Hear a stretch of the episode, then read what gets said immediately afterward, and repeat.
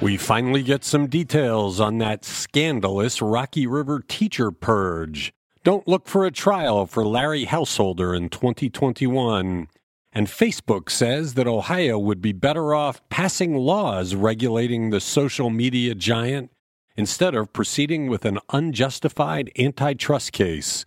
It's the Wake Up Morning News Briefing from Cleveland.com and the Plain Dealer for Thursday, April 15th.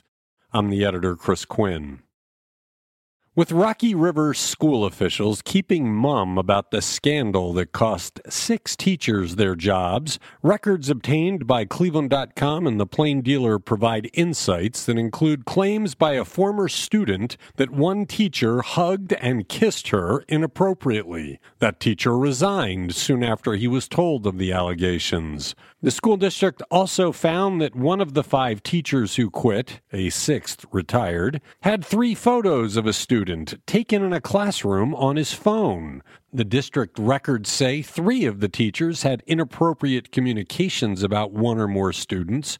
Two teachers repeatedly engaged in communications that disparaged staff members based on gender, gender identity, race, and sexual orientation, and they distributed obscene materials to other staff members. Reporter Pete Krouse has all the details on Cleveland.com. The former top prosecutor on the ongoing federal bribery probe into the Ohio State House says he does not expect the case to go to trial anytime soon or even this year.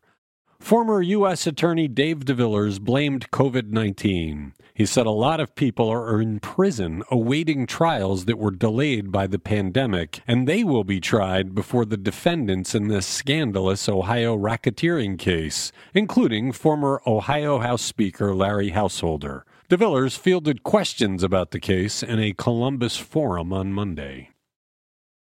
The Ohio Supreme Court heard arguments Tuesday over whether the state's historical society can use eminent domain powers to buy out a lease from a Newark golf course located on a series of ancient Native American earthworks. The lawsuit could decide whether the Historical Society's officials can continue their efforts to designate the Octagon Earthworks a UNESCO World Heritage Site.